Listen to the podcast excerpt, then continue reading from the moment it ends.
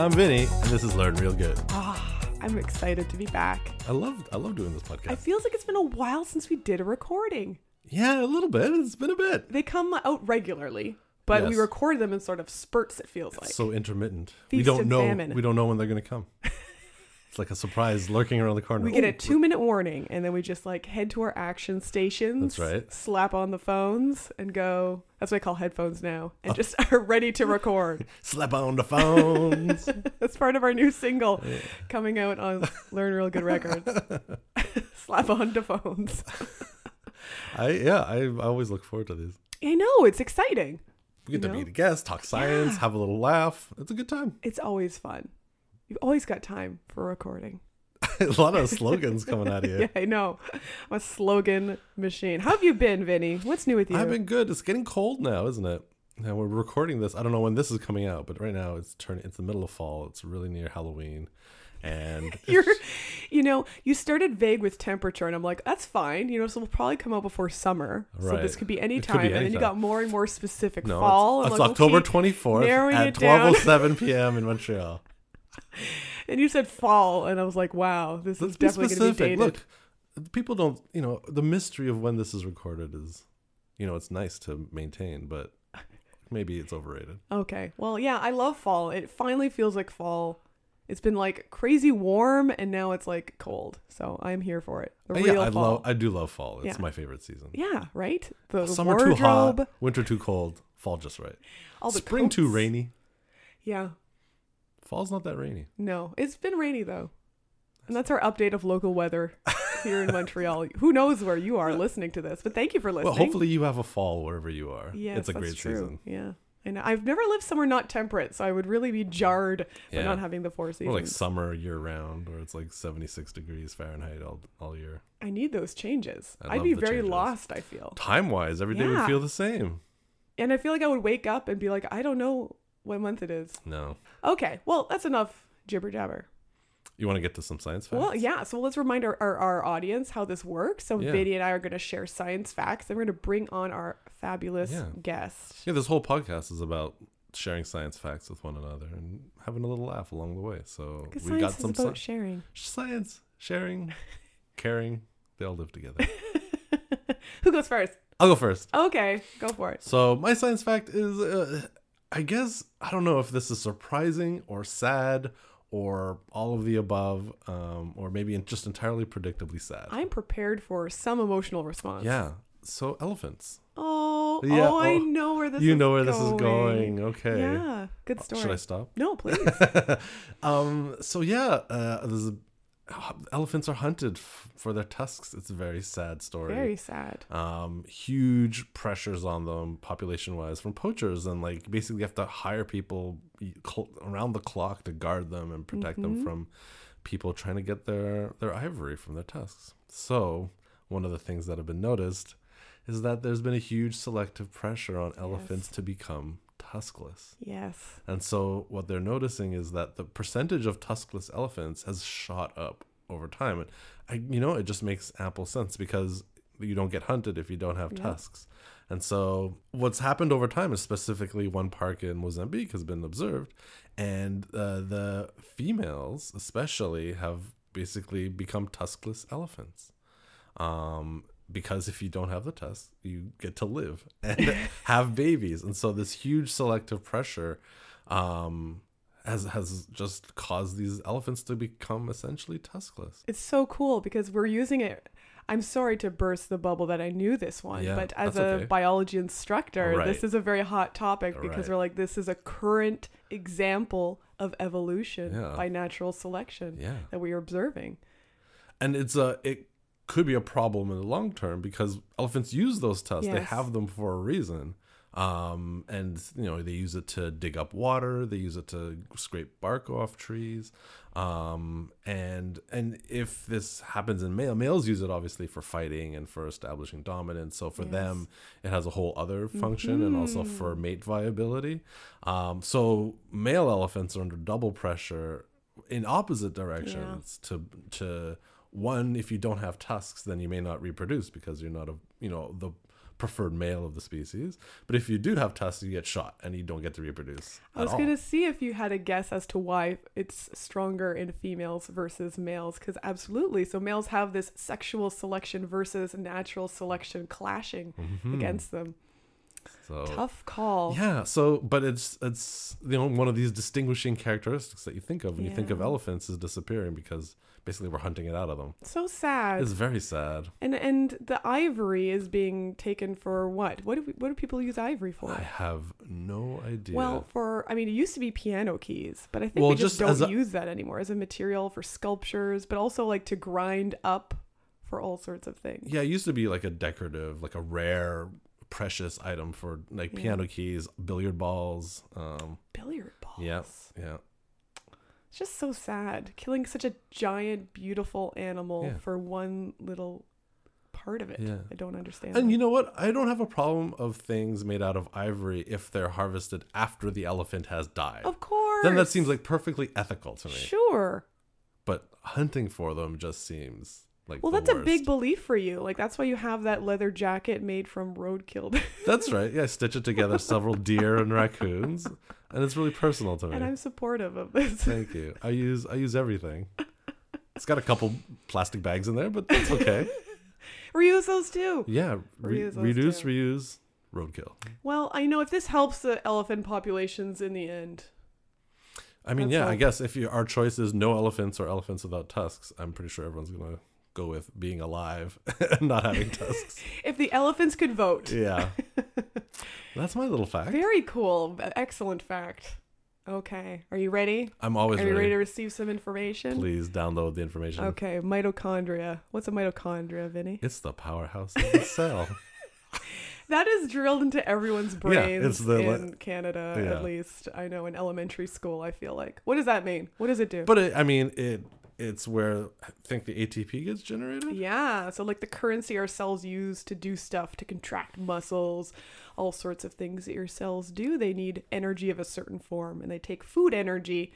That happens inside the mitochondria for organisms that have mitochondria and they twist it around and use it to make ATP. Basically, for people of a certain age uh, who watch a lot of Transformers, it's where the energon cubes of the cell are made. Excellent. Now, did you know that mitochondria have their own DNA? Yes, I did, and they have it's separate from like the human DNA, and it's basically a symbiotic kind of relationship. Well, it's not well, it that's how it happens. So the reason why our cells have mitochondria is that we had these two different single-celled organisms, one engulfed the I other. people could see the hand gestures. You're I don't think right they're now. really adding to the story, but they help me. And then they use these little bacteria that that use oxygen to make Right. energy, and it's a very efficient process. And that became the mitochondria. Okay. It was a bacteria, now a, a little organ of our cells. cool. Anyway, it has been noted Mhm. that when you're stressed, Right. this DNA that's in our mitochondria can leak out of the cell. I think we go to the same sites. These- are both huge news stories Yeah, I guess this that's week. true. Yeah. This week of October 20th. Um, and uh, it can be damaging. And so Yeah. it's noted that uh, people who have diseases or, or anything else that causes inflammation have elevated amounts of Mitochondrial mitochondrial DNA. DNA. So you can use it as a marker for probability of some sort of issue with inflammation or that some stress has happened. You know where I'm going with this. Where am I going? Tell tell it to our audience. Vinny. Well, I think it's uh, if your mitochondrial DNA is, shows up in your body, uh, it's often indicative of an amount of stress that you may be under from various sources. Uh, and in some cases, in specific cases where that's a really important thing to know, such as in astronauts, it's really important to know how stressed the human body can get. Yes, so Vinny knows my my fact. We knew each other's facts. It's the first It time is the that's first happened. time, yeah. yeah. But they, you're right, they're both pretty big news. Yeah, they're huge. So, so what we're getting at for those of you who've not read this article is that um, it's been noted in astronauts very recently that they have higher levels of mitochondrial DNA in their blood floating free of the cells indicating stress of space travel as being sort of a sign perhaps a not not as obvious sign of physiological stress you know they monitor all other sorts of things but this is sort of an sort of a m- microscopic level indicator of stress and this could indicate challenges to space travel if we have these. And in some cases, there's a huge range in how much increase, Mhm. but it was up to 300 times more mitochondrial Wow. DNA than if they weren't in space. Now, here's the question for you. Oh no. You asked me some biological Oh, no. pressure questions. Oh, so, gosh. what are some stressors in space that you wouldn't have on Earth? I mean, yes, they're astronauts. They have a demanding schedule. They have, you know, they're under a lot of pressure, and it's very exciting. So it's very stressful. Yeah. Um, but you know, there are people on Earth who have very stressful and demanding jobs too. So, what is it about space? What are what are some factors in space that might be extra? I think you probably have a better answer to this, but just thinking of like William Shatner who came back Mm-hmm. from being in space, he was like shook. yeah, Like the existential Sure. is existential stress a thing? yeah, maybe, yeah. Being so acutely aware of how small you are and how Yeah. big the universe is. I how mean, fragile existence. I mean, I think that's got to cause. I don't think of that when I'm sitting on my couch. Sure. I ain't stressing about that. No, no. but uh, there's two other factors that come Tell into me. play. One, uh, lack of gravity on the human body. That's amazing that that would cause stress. So, uh, so many things rely you wouldn't think of on oh, the that's human right. body. We're built for that. We're built for existing in a Ah. gravity environment. So existing in a zero gravity environment uh, causes a lot of stress on the human body. Your sense of balance is entirely tuned to those little, you know, those three little Yes, axes things that we have in our ears are all tuned to, yeah, they're attuned to having existing in gravity well. Um, and when, absent that, your body gets disoriented. It doesn't know which way is up. It doesn't know which way is down. Uh, so your blood circulation is geared to living Yeah. in gravity, and so your whole body has to redistribute everything. Uh, all the stresses that your body is designed to withstand uh, without thinking about it in gravity is absent, and your body has a hard time adjusting to it. Exercise in space is very difficult, it's, Hmm. and but extremely necessary. Anyways, so the bo- body undergoes all sorts of changes when it doesn't. Is like, where's this gravity that I'm used to? And that's, that's so interesting because it would seem on the surface level superficially that not having gravity would make everything easier you know like it's so hard for like your feet to be plump pumping all those fluids Sure. back up you know wouldn't they just be having a nice little vacay not having to worry about it but then you know you have other things like how do plants grow with no gravity? How do they know? How does the seed know which way is Mm. up? fascinating uh, or does it even use gravity? And these are all experiments that have been done. Yeah. The other big Oh, factor, yes. so gravity is one factor, but the other and probably bigger factor this is Vinny's fact this is week space radiation. right Because so much of uh, the the sun sends out so much radiation, the Mm. UV, all this stuff. It's super damaging um, to the human body, but we're protected by the Earth's magnetic field. But it's much weaker up in space. And for interplanetary travel, you get no protection from Earth's magnetic field, and you just get irradiated like madly, and it causes a ton of DNA damage. right So, and this is probably the more significant factor, which is just radiation from being in space damaging all the cells in your body. So hearing this I mean, we've asked each other if we would go to space Sure. if we could. Does this make you think about it? Less or more? Like, you're more interested in going? Yeah, I need more mitochondrial DNA. That's a fascinating motivator. no, I mean most of these are built with some radioactive shielding because it's a known problem. Uh, But if you're like going to, like a mission to Mars that would last months and months, you know, you'd have to have some serious radiation shielding. That's not the question. But would I want to go Do more? you into still space? want to go to space? Yeah, sure. All yeah, right. I'll go to space. So Vinny won't be recording the next couple weeks. He's we're shooting him out in a rocket. Oh, whoa! We'll report back on it here. All on Learn Real that'll be my science fact. That'll be huge. Yeah. We're gonna measure. We're doing an experiment live on Learn Real Good, where check Total your- rando from Montreal goes to space. total rando. No, you're the co-host Of of, a podcast. There's true. dozens of listeners, Dozens of us. dozens of them. All right, that's enough goofing around. Okay, so we should, we should bring our guest out. Yes. Oh my god. I'm my really gosh. excited. I am so excited. So today's guest is Claire Mindus. Completed her uh, MSc in animal science in France in 2015, and then she decided to continue her work on feather pecking by joining Dr. Harlander's team at the University of Guelph in 2017 as a PhD student in animal biosciences. She explored the use of probiotic bacteria to reduce the feather pecking in chickens. She successfully defended her PhD this past month. She successfully defended her PhD this past month and is now conducting welfare research projects at the French Livestock Institute. Bienvenue, Claire. Thank you. Thank you so much. And I can already tell you, I've learned a lot. Listening to that, those 15 minutes. That's that's the it's an exchange. You're Yeah. gonna teach us some stuff. We taught you some stuff.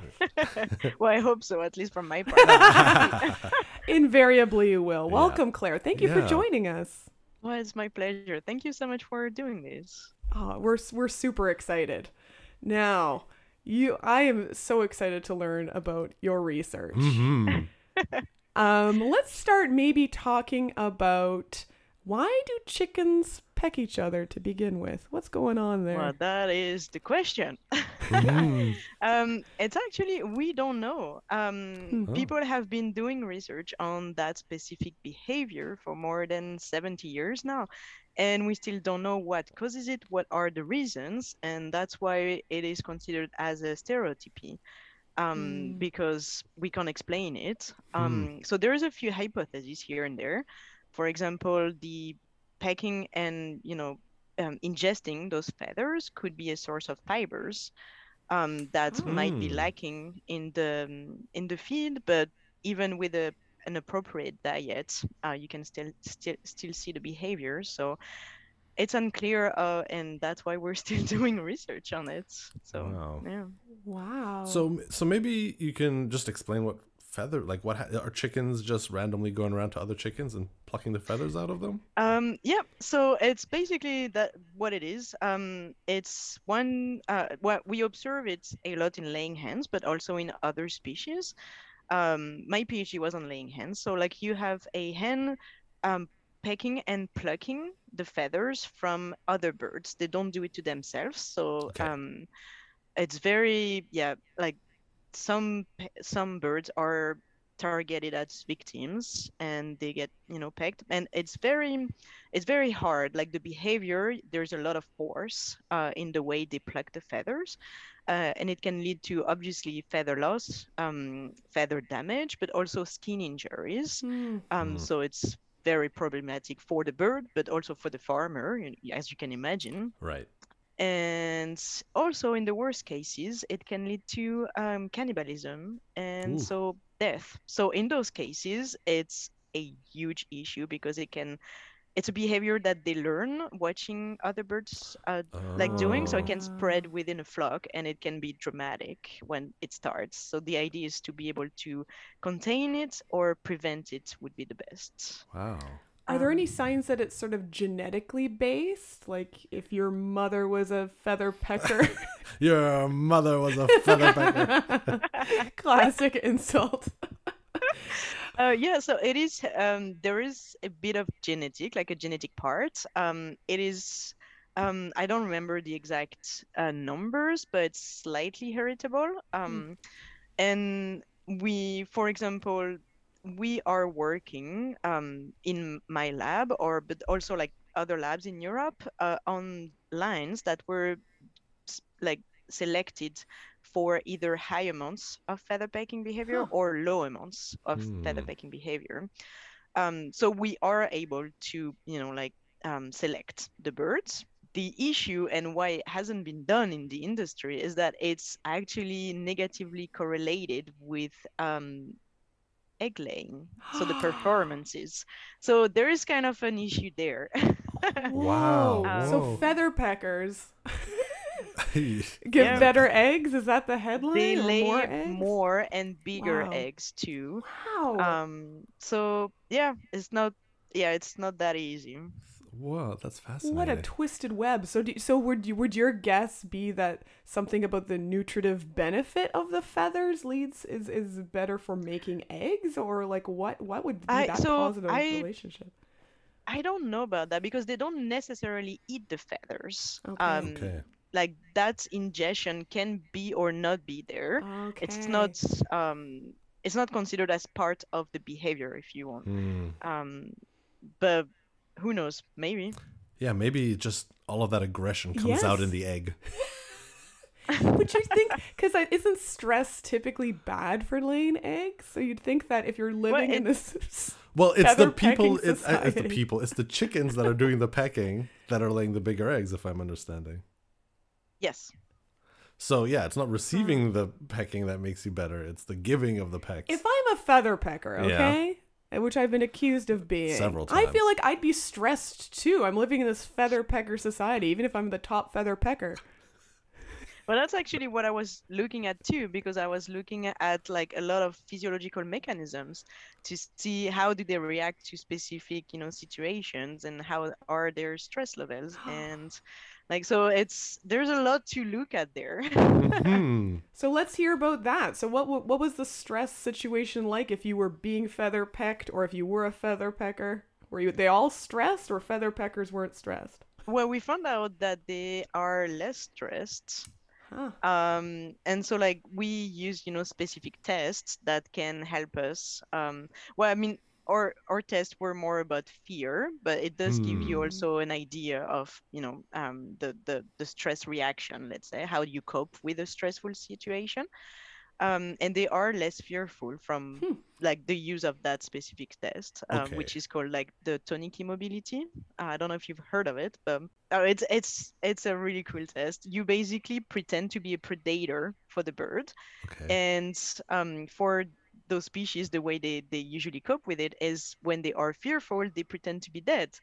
And so they don't move they just it, it's it's i don't know how to describe it but it's very surprising when you don't expect it. Um, so you put the bird on its back and you just look at how long it takes the bird to uh, go back on its feet.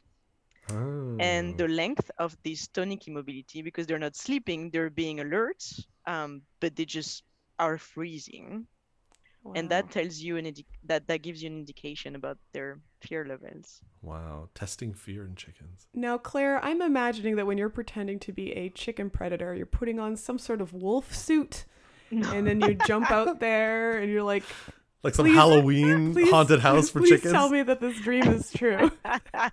no i just need to be like as i am because i'm like apparently big and scary enough Okay.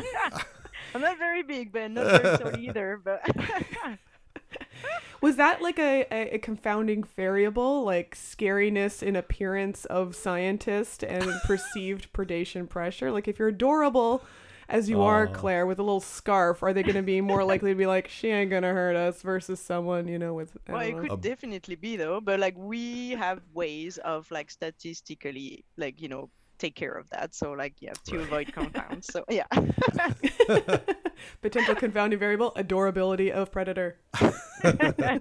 well that wouldn't be very efficient but this is very cool. Yes, it is very. It's very fascinating, and so, yeah, I guess all of these these behaviors. I mean, uh, the reason we want to to learn about it is for chicken farming, I presume.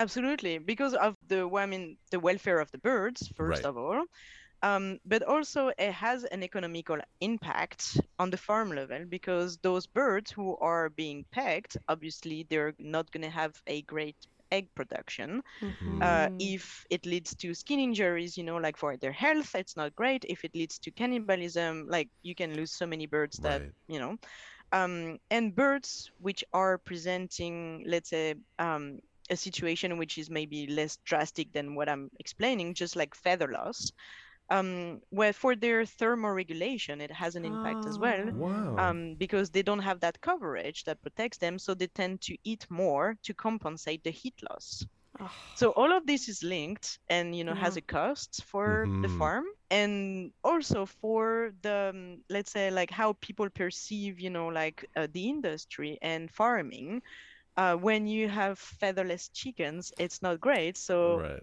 you know like it's it's a win-win for everyone if we can manage Yeah. to get rid of that behavior or at least be able to um, deal with it in a proper way Was there any sort of impact of density? Like we, we, we know of nowadays all these industrial farms where chickens are sort of gra- crammed into a tiny, tiny space versus free range chickens. Was there any sort of effect of that on, on feather pecking Um, you know? So feather pecking is what we called a multifactorial behavior. So it means that pretty much anything could be a Hmm. factor, uh, like a risk factor. So of course, like yeah, that's what you would tend to think, and density is definitely a factor for it. Uh, but at the same time, you can observe the behavior in like backyard chickens that are, you Hmm. know, like what you think is living the life like they have so much space and they're just like i don't know five to ten chickens maybe and they can develop the behavior as well Mhm. so it's still unclear like we know we know some triggers for sure like we know stress for example is a major trigger and stress can be many many things right Hmm. it could be one day you have your lights that are broken and so like the the, the light like um schedule you know uh, is disturbed or it could be like I don't know, like a human that they don't know that goes into the flock or anything pretty much. And that can trigger the behavior. So density is definitely one of them, but we don't know what exactly and how much of everything. And even when they are given what we as humans assume is, you know, the best like um, level of welfare possible, it can still appear. Wow, so it feels like chickens are just like a clucking time bomb. well, what we were looking at in my research is um, instead of looking at the environment, let's look at what's inside, and maybe there's a dysregulation of Mm. you know some something in the physiology that could explain it. Um, so that's a different way to look at it. But yeah, Wow. Yeah, so the other component is probiotic bacteria and their, I guess, effect, I'm assuming, to mitigate this behavior or exactly. Yeah. Yeah, so let's so first Yeah. what what what is a probiotic? We always we always hear about probiotics Yeah. in my yogurt in And particular. we hear about Yeah. antibiotic bacteria. They're, they fight each other. Yeah, probiotic and antibiotic. yes, they're the two par- political parties of bacteria. we want to hear about the pros. yeah, what makes a bacteria probiotic? Um, probiotics don't necessarily are just bacteria, but it's basically um, a microorganism which is beneficial for you if you ingest it in the right amount. Because I, Hmm. I, as- you know, as you know, like if you take too much of anything, it's not going to be Right. good for you. Um, so that's yeah, any anything like a microorganism that's good for you when properly ingested. Hmm. You can feed chickens some of these bacteria and hopefully it'll influence their behavior. Exactly, that's what we did, and it works. Um, like we tried different, you know, ways to uh, give it to them, and we tried different um, strategies, and we definitely observed an impact on their behavior. So there's a lot of um, promises for future research there to go Wow. further. Wow. See, my guess in, in terms of the link between the probiotic bacteria and the feather pecking was going to be like a, a measure to treat them afterwards. Like if I took a feather pecked chicken and I gave it probiotic bacteria, it just wouldn't have an infection and that thus nullifying some of the negative effects. But you're saying that giving probiotic bacteria made the chickens not be feather peckers? Yeah, so we Whoa. tried different Mhm. strategies, like as a prevention, um, or as a curative strategy, or as a what? How do we call the last one? Um, a continuous strategy. Uh, so where we give it to them and then we stress them to trigger the behavior, and we give it to so before and during the stress, um, and so like each strategy had some effects, some like uh, you know bigger than than others, but we definitely see a link uh, on how the microbiota can have an impact on the behavior. So that's, That's amazing. yeah I mean, this is one of the, I guess, new fields that has a lot of potential to unlock oh so yeah, many biological health implications, which is biome, gut biomes, and uh, and and the link between what we eat and how our internal biology, uh, the biome that's going on in there, affects our behavior. And it's it's fascinating to see this evolution, and Oh, yeah. in other species too. Exactly. Like it comes from human research, right? We're discovering so much for humans how our, our microbiota can be linked, for example, to depression or anxiety. and how we can play on that by you know like ingesting probiotics as well um, and so that's kind of how this idea of uh, this research started is comparing what we can do in other species and okay maybe we can apply it in chickens because we had some facts telling us that okay maybe that's how it works for them too hmm And do we have any ideas at this point as to how eating a bacteria makes you be nicer? Like, what is, do we know what that link is between behavior and something you're eating? Yeah, so we have some ideas for sure. Um, they may differ between species because, like the you know the physiology is not necessarily the same. Um, but basically, ingesting a specific species, let's say, like if you only take one um, species of bacteria, um, it can first of all like uh, have uh, consequences on other species of bacteria that are already in your um, gastrointestinal tract. So it can modify, you know, like how many different species and how many of bacteria within that species you have. Um, and for example, for the bacteria that we were using, we know that they can influence the immune system. So basically, they can make your immune system stronger and more, you know, like um, make you more healthy in that way. They can also um, have an influence of your neurotransmission. And so when you think about that, then you link the gut directly with your brain and neurotransmission with your behavior. So that's those are good ideas of how it can impact everything. Unbelievable. And so, what what are the bacteria that you feed to chickens that changes their behavior? So we used a specific strain of lactobacillus. And those lactobacillus, so they are um they're if you look at your yogurts, definitely you're gonna see them in there because they're like very much used for um, us. Hmm. Um, and why we use those is because we like previous research, like before me, um, found out that those severe feather pecking peckers, so the, the birds who were pecking, actually were lacking those bacteria compared to birds who were not pecking. Wow. So that that's crazy when you think about it, right? You- kidding. Like So, did you have like like birdseed flavored yogurt?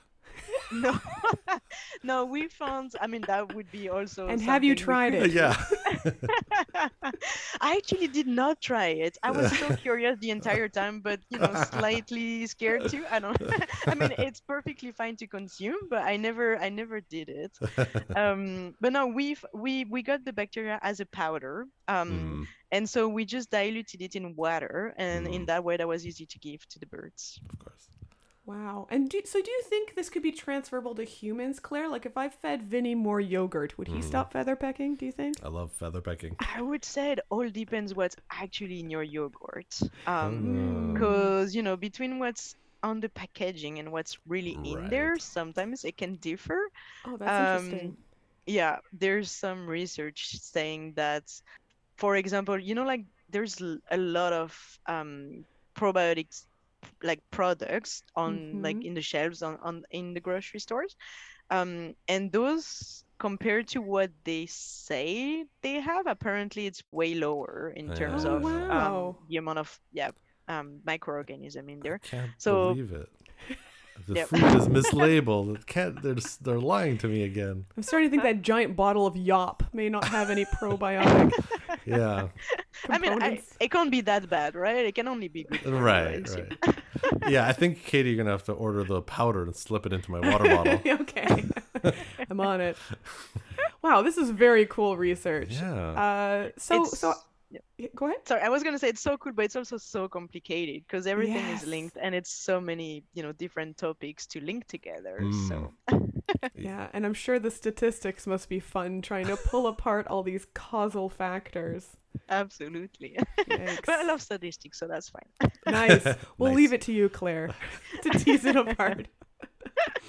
So, how did you? So, you have a long background in animal science, right? You did your master's in it. I know that's what you're doing now after your PhD. So, where where did this love of animal science come from, Claire? Uh, since I was a child, um, I actually wanted to be a vet. Aw. Mhm. and uh I, I like yeah i so i passed in france so like it's a bit different um than the the schooling system in canada i mean we have universities but we also have like um other very traditional system where you do i mean maybe you've heard of it but you do like a, a class préparatoire. So it's like two Mhm. years of very intensive uh, classes um, on different topics and i took like a lot of biology um, amongst other things. Um, and after the, those two years you have a, a, an exam which can lead you to either like um, vet school or um, we have um, agricultural schools. And so unfortunately i failed vet school. So I went for um, an agriculture school where I took classes for um, about animal production, and I, I knew I wanted to keep you know that link with um, animals, and so I went for that. And then i did internships in research and i started to you know like find my way like that. So and i'm working i mean i i love what i'm doing right now and i'm actually working with vets so Mhm. i'm doing what i you know i could have been doing if i were a vet so yeah yeah it's it's you know a, a lot of times we can as academics you're like on a success track where you know you do things it's like i'm going to go through this hoop i'm going to go through this thing and uh, and every turn we want to you know uh, it can feel like uh, very binary in the fact that if I don't clear this, then it's my you know my career in science isn't going to go forward. But there's so many options, and to, to hear you say that you know uh, you did the exam, it didn't work out for you, and you're still uh, working in the field that you like. I mean, there's so many options and so many paths. Uh, exactly in and like academia. that's p- sometimes you don't know about right like because they are Mhm. less advertised than yes. um the the the major ones and for me it was actually it was so important because when i failed vet school i was you know looking into those agriculture schools and i was okay maybe i can still do what i want through that and because some um, i heard some people talking about their paths and uh, studies and what they did and so that's definitely something you know for the people listening to that podcast if that can Mhm. help like it not because it's not because you fail in doing something that you can do it using another way Uh, Mhm. there's yeah as you said so many different ways to achieve what you want Yeah, it's not that if you're interested and you love animals and you want to protect them, it's not one possible job, right? It's a whole diversity of things you can do with that passion. exactly and I think there's um it just people going into academia, you know, young people going into sciences have like maybe a very narrow vision of like what your possibilities are and what your options are. And mostly because it's you know, it's not because there is only one path, it's just because the other paths aren't well promoted or um prioritized. Like this there are so many ways of doing things. Well, think of the jobs you see on TV, right? right. How many lawyer and surgeon shows are there? There's no not a lot of shows with well, Schitt's Creek had a vet on it, but I mean you don't see a lot of diversity in careers. When do you see a researcher on TV? Yeah. Not often. Yeah. I guess, I guess Big Bang Theory had physicists, Uh, right? yeah, I guess so. But you just don't see these these possibilities. Yeah. No it's yeah it's true it- it's a bit sad because you know sometimes you have like really really interesting jobs hmm that just are not well known so yeah hmm Well, that's the goal of this podcast to show off other disciplines. And so, I guess Claire, I want to ask you: Did what? What is it about animals that made you want to be a vet? Did you like grow up around animals? Or are you just someone who loves animals? I love animals, um, and I was born in uh, the suburb of Paris, so not really in a farm, not really in the countryside. No, uh, yeah, I just I don't know. I was always there, um, and the funny part is I'm always slightly scared of animals as well. You Mhm, know, uh-huh. um, so like I just get I just need a bit of time to get used to them, um, and I'm always you know wary. Uh, but it doesn't prevent me to work with them and work for them mostly. Wow. Um, but yeah, I don't know. It was always there, and I can't really explain why. I, I would say mostly because I don't want to work with humans. Fair, fair, I mean, I have to, you know, but I wouldn't want to be a doctor, for example. right? I feel that as an ecologist, I feel that I had the same reaction. Humans, no thank you. Yep. Animals, please. That's so nice to hear, though. You always hear that cliched thing of, you know, I was surrounded by dogs, I was raised by dogs, I wanted to protect dogs. You know, to hear of someone who's sort of from the city, who's also afraid of animals, who still had a passion for it. That's that's sort of an Yeah. awesome story to have. It Yeah. doesn't seem too compatible, but somehow it works, you know. Yeah. Whatever works for you, Claire. Yeah, absolutely. And so, so why why chickens? Has it always been chickens for you? no, it always it was always farm animals. That Okay. was something I was really sure about. Um, and I started working on. I've worked with many many species because I did a gap year, and the goal of that gap year was to do so many internships in um, the idea of trying different, you know, like structures or um, animal species and type type of jobs. And then I started working with pigs at the end of my master, and after that, I, I started working with chickens. Um, so doing research, research for chickens in France. um, and that's what led me to that PhD after because it had like um, I would say um, it made sense based on the topic of the research. Mm. Um, but I mean now I've like um I've left the chickens and I've moved to cows and goats and sheep, so very Wow. different. Whoa. And I yeah Hooves. I feel like I know nothing again. That's great, right? You come in there with those fresh eyes, all those fresh new animals. Now, are you scared of the goats and, and sheep? well, the cows are big, you know. Cows are big. Cows are very big. yeah, I'd be scared of a cow. but I'll get used to them, I'm sure. So what are what are you, so now you've just finished your PhD. You're fresh off of that. So congrats, Dr. Mindu. Yes. you. um so so now you're at the French Livestock Institute. What are you Yeah. working on now? I mean I mean you're you're brand new on the job. Actually, hang on. I want to know what the French Livestock Institute is. yeah. Uh, well, it's an association um, working as a company, and they do research and development for the the the, the French um, ruminants farming system. Um, so that's why I'm working on cows, goats, sheep, and, Hmm. and maybe a bit of horses. Not sure, but yeah. So they do like research projects and development projects. Wow. Very cool. And so what what are your current questions or or what are you working on right now there? So I'm working on all levels, uh, for example, on farms, on transport, and on uh, slaughter as well. Um, so, for example, on farms, we're looking at how can we assess welfare of young um, ca- or not so young, but calves for meat calves, um, because they are usually kept in um, well, I'm not used to speak speak about that in English, so I'm gonna look for my That's words okay. a bit. But It's okay. Yeah. Take your time. um, they are kept in systems where, um, because they are mostly males, the farmers at some point cannot go inside the pens with the animals because it would be too dangerous for them. So Oh. we're looking at a way on how they can assess the welfare of the animals in a Hmm. simplified way and from the outside of the pens. And at the same time, we're looking at the use of um, artificial intelligence. Um, so using cameras and how can we um, understand, for example, the behavior of the animals and what can it tell us automatically. Uh, so that's an example of a project. Um, so yeah, it's it's really it's the idea of this company is very much applied. It's um, to help, Mhm. uh, you know, farming. And so it's nice to see that you're working on something that can help farmers and animals. Hmm. Wow, this sounds like the greatest job for you. Yeah. Oh, yeah. It's perfect. sounds like a great match. Yeah, absolutely. Although those horses, no, that's an animal that scares yeah, me. I, uh, Claire, I will tell you, a horse is bigger than a cow, so be careful. yeah. Unless they're the miniature horses. Are they the miniature horses?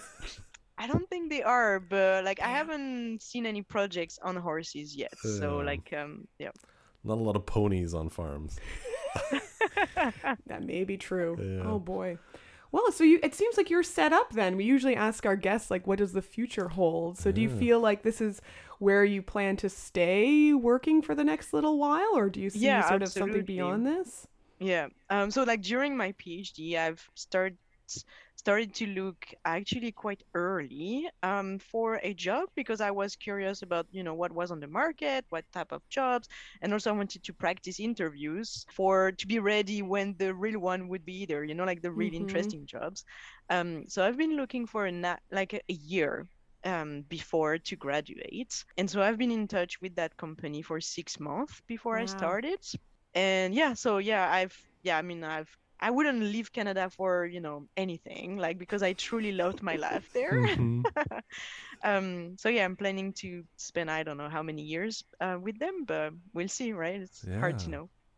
I think it's uh, one of the underrated skills of a researcher is um, just being able to establish relationships. Hmm. Like interviewing uh, is a key skill to be able to be like make an impression on people when you first meet them. To to you know if you want to work with a, an establishment and establish a relationship with someone in there, that's a huge step. And taking that time to make those connections, uh, and that's you know one of the key things about academia is like half of it is like who you know and then and establishing your your your relationship within that that organization getting along with people it's important network. Creating your mm. network Yeah, that's a very important, underappreciated skill, I think. I know when I was an undergrad, it was very common for the people who were very socially awkward, like myself, to be like, well, I'll just go to science where I can be in a lab coat Right. and be in a closet and everyone will leave me alone and I don't need to be good at mm, making Right. those. Those, those- human soft those, skills yeah, those shallow relationships, those those networking relationships, and it's not true. Like you need to be a good writer, Mm-hmm. you need to be a good networker for success in I think most things, but it's almost especially academia. But I mean, it's a human organization. It- Mm-hmm. Relationships are always going to, you know, be the key factor in how organizations grow, evolve, meet people, and and and you can connect with them. Because yeah, if it's a human-run organization, you need to be able to have a human relationship. Yeah, absolutely. And even even more now, I would say, when you know Mm. research is looking at topics from a different eye, like we start to understand how everything is linked, Yeah. link, and so we have to create association or you know like with people who don't work necessarily in our field, but because we know that Mhm. what they are researching is going to be linked somehow with what we do, and so we have to mm, be able to translate our work in a way that people who work very much differently from what we do can understand it and so like it's way more yeah social than you would think and those Mhm. networking skills are super important Yeah. Mhm. Now, can I ask Claire? Was little Claire someone who wanted to work with animals and then realized, oh, oh I have to go through science? Or was little Claire someone uh, who's like, I want to work with animals and I get to do science? Uh, yeah, yeah, yeah. I, I would not, not so much. I think. I mean, I've always been into biology, that's for sure. Hmm. Um, but for example, I always hated physics. You know, like. Sure. Understandable. I'm so sorry. no, no, it's very normal. Lots of physicists Um, hate it too. but He's a I would self-hating say physicist. The my interest for research though came um I I don't know if that's early or not, but like once I left high school, for example, and Mhm. I started to you know learn more about it, that really developed. But mostly it was animal behavior that you know Mhm. got me where I am, and then it led to welfare as a whole. Animal behavior is very cool too. Yeah. That's what I, I Mhm. I was focused on that too in my undergrad research. I found that cool. Birds. Yeah. Bird nest parasitism, but also like fish sneaker males. I always thought that was a really cool story. There's so much. There's so much Mhm. that is amazing too. Yeah. What are you into, Claire, outside of the farm? So what else? What are what are some of your other interests? Some non-animal related. hobbies or pastimes. I'm a real couch potato. Nice. yeah, Um, we relate. yeah. Yeah, I love, you know, my Netflix and chill. um, I I love also eating, so I spend a lot of time, you know, outside, Mm. just like in bars or restaurants. Um, that's very, yeah, that's that's what makes me happy, really. Um, and I love to just go outside for walks usually, Mm, uh, and travel. But you know, these days it's that's tough now. yeah. Yeah that's also one part of what i was happy to be back in france it's like it's a tinier country yeah. um, and it's very much easier uh, compared to canada to be able to you know just go for a weekend in a tiny village and feel like it's you know a holiday Mhm. um, so i'm happy about that i'm gonna miss many things but i was happy about that Very nice. I think we would get along great, Claire. I think we would list our interests as couch potatoes, Eating food. eating, and, And the going for a occasional walk. walk. in between bouts of eating. yeah to, to feel good about yourself right That's right. yeah, like livestock, really. Yeah, yeah, we are livestock. Yeah. maybe that's why i relate i don't know exactly. Yeah, they have a great life. Well, what if we tried showing them Netflix? That could re- reduce feather pecking, maybe. Well, yeah. Give Vinny credit for that hypothesis. That's a good one. Yeah i will Netflix for chickens. you will for sure be in my admo- admo- admonishments Yeah, perfect. nice. Well, Claire, this has been a fantastic chat. Thank, Thank you so much for meeting with us. Your research is super cool. Yeah. I'm going to help not just chickens, but you know, it affects people too. Yeah. Happy chickens, happy people. yeah I've no, I always said that. I, I hope it will, you know, like I think it gives a lot of ideas for the future and where to go. And thank you guys so much for inviting me to talk about it. It's it's great.